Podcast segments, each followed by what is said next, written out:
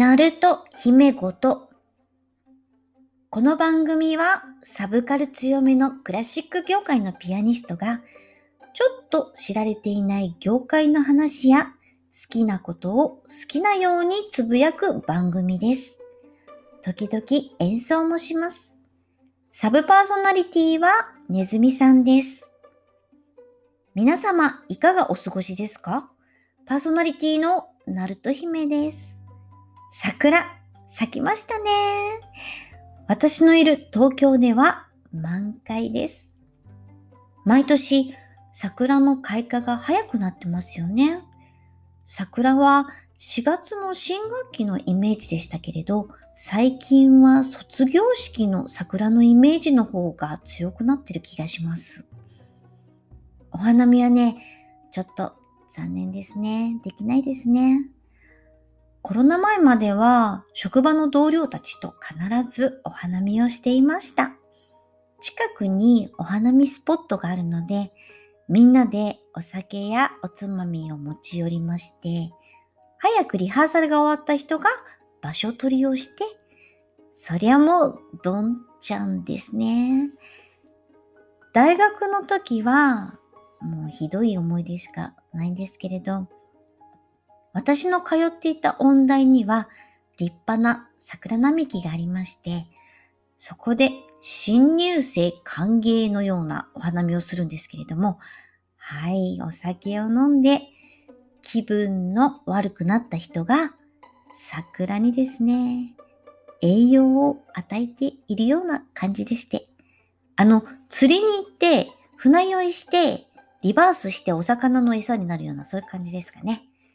なってないか。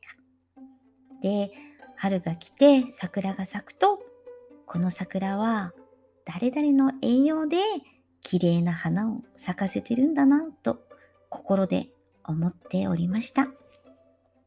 お花見で結婚したお友達がいるんですけれども、それこそ仲良くしていたグループの中で、その時はそれぞれ彼氏と彼女がいたんですけれど、お花見で気持ちがこう友達から恋人見たくなったんですかね。桜マジックですかね。そのまま付き合ってた人とそれぞれ別れて、で、今はもう結婚して子供が2人います。いいですね。桜咲いたって感じですね。思い出、いい思い出といえばですね、また大学の頃の話なんですけれど、当時お付き合いしていた彼氏さんと車で桜並木をこう走ってまして、花びらが風でわーっと散って、それはそれはロマンチックだったのは覚えてます。そのままですね、昼間から大学サボってラブホに行きましたけれどね、若いってすごい、うん、いろいろとすごかった。今回はゆるーくあなたの卒業ソングは何ですか？と募集していたので、お便りもいただきましてありがとうございます。全部は弾けなかったんですけれども、メドレーで弾きました。もう3月も終わりで、卒業式も終わってしまいまして、ちょっとタイミングが遅かったんですけれども、そこはごめんなさい。それでは今日も移動中の方、療養中の方、お仕事の合間、それぞれのシーンでほっこりできますように、最後までお付き合いよろしくお願いします。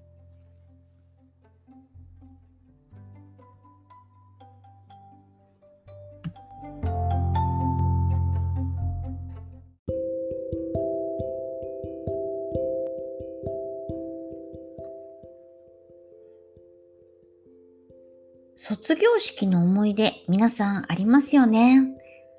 私は未だに中学校の時に好きだった人からもらった学生ボタン、第2ボタンですね。それを持ってます。中学の頃のね、恋愛ってそんな付き合うとかそんな感じではなかったんですけれど、一緒に帰ったりするので満足でしたね。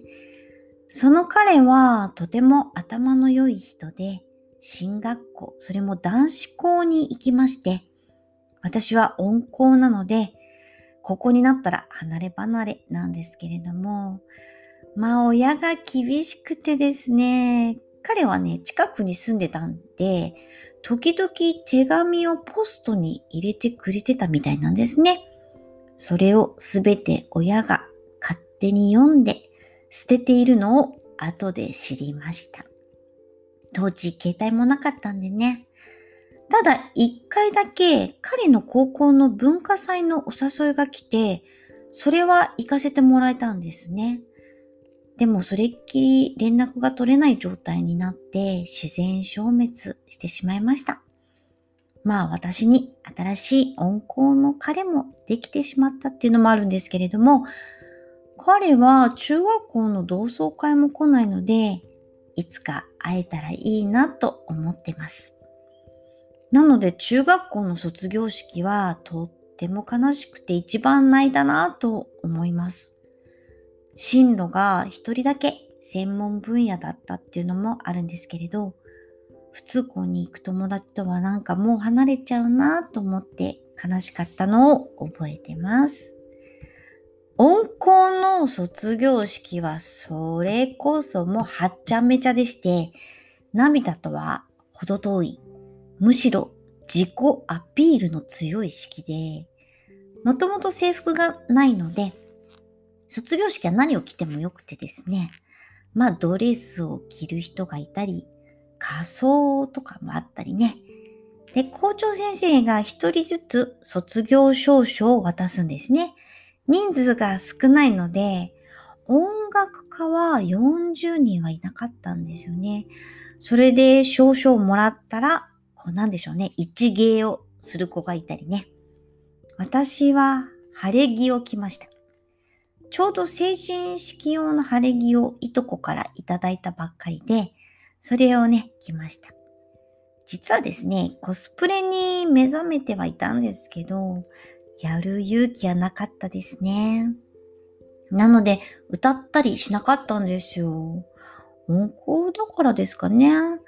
むしろ卒業コンサートとか、あの、全国の温厚からチョイスされた人の集まるコンサートとかあったり、結構演奏会が多くて、あとはもう音大の受験が終わって、頭の中は開放感でいっぱいだったんで、遊ぶことばっかり考えてましたね。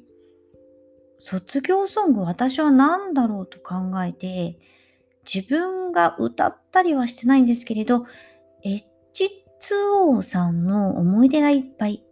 これ合唱コンクールの選曲にもなって、それで知ったんですけれど、みゆき足立みつるさんのアニメの主題歌でもあるんですね。みゆき、いいですね。ラブコメ。あんな妹欲しいな。では、ここでいただいたお手紙を読みたいと思います。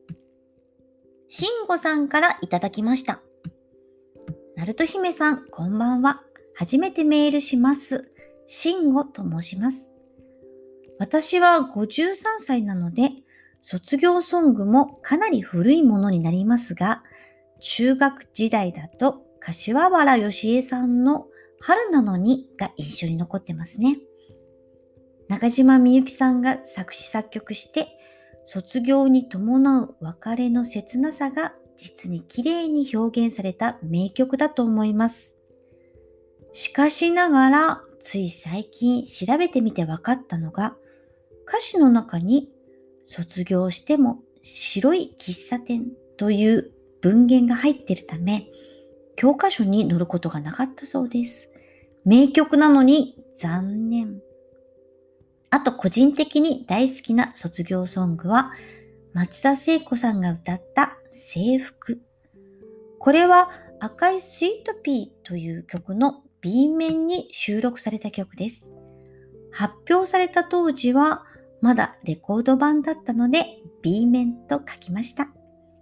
こちらの曲も卒業とともに好きな人と離れていく切ない気持ちをアイドルらしいポップな曲調に乗せて歌ったものです。B 面曲ということでそこまで有名ではないと思いますが、とても良い曲なのでお時間ある時に聴いてみてはいかがでしょうか。かなり古い話をしてしまって申し訳ありません。それでは、これからも配信楽しみにしていますね。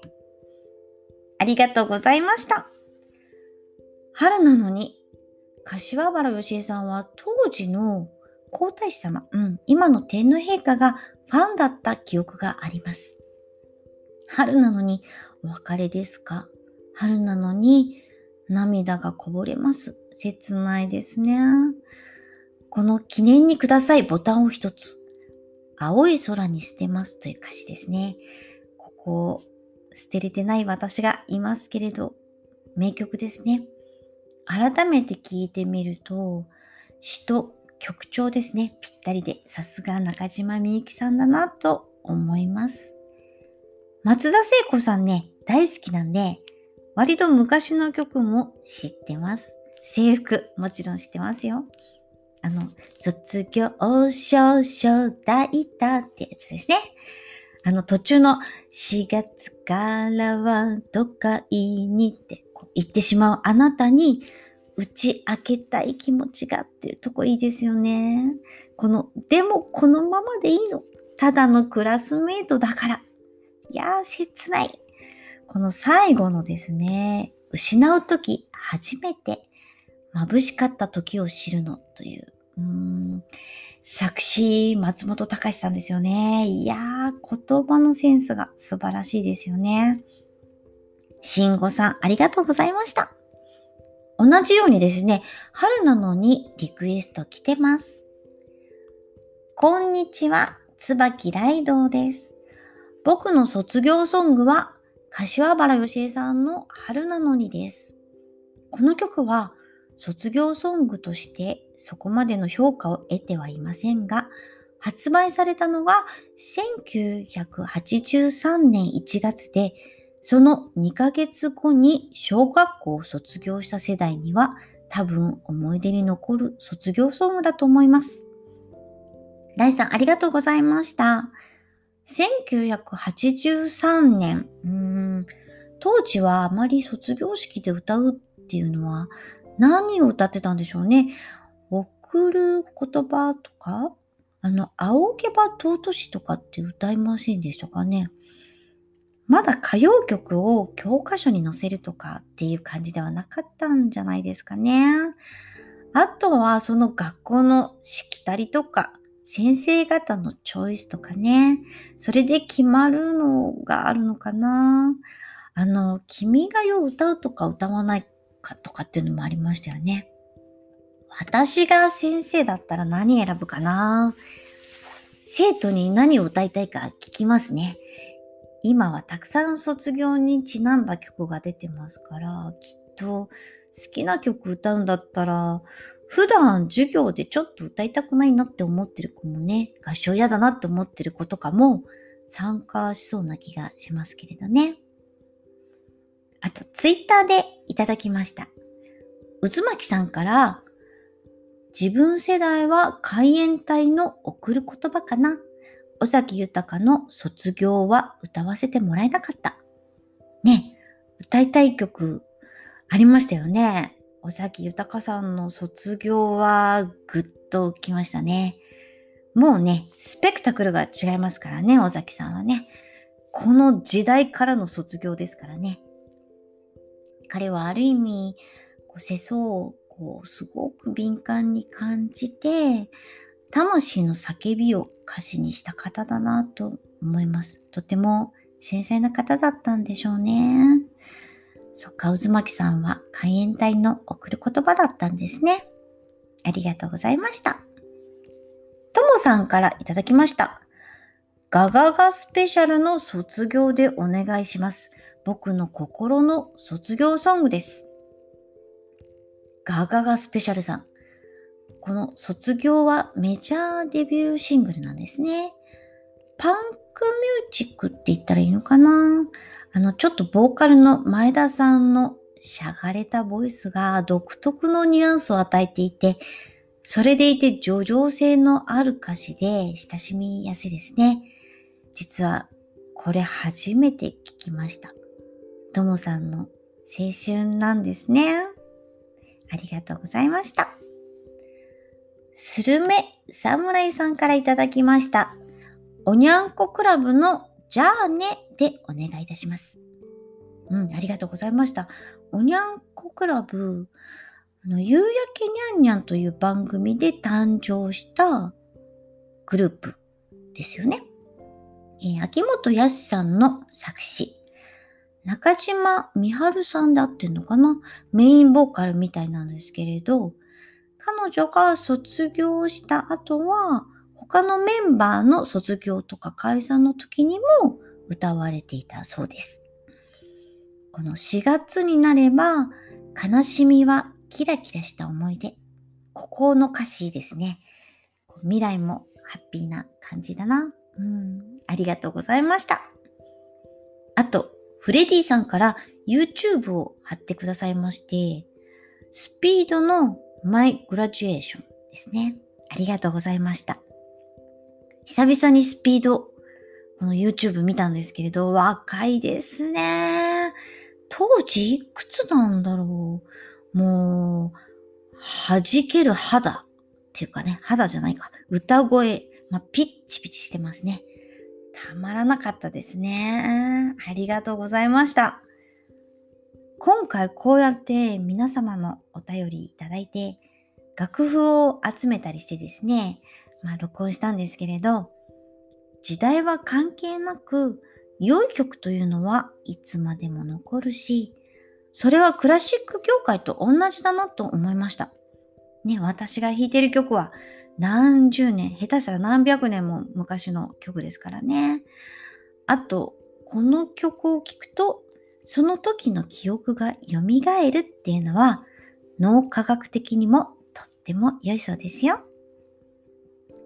それでは、ナルト姫の演奏で卒業にちなんだ曲を皆様のお便りをもとにメドレーで弾きました。どうぞ良い4月からの生活を応援してます。それでは聴いてください。最後までありがとうございました。また次の配信を楽しみに待っててくださいね。それでは、バイバイ。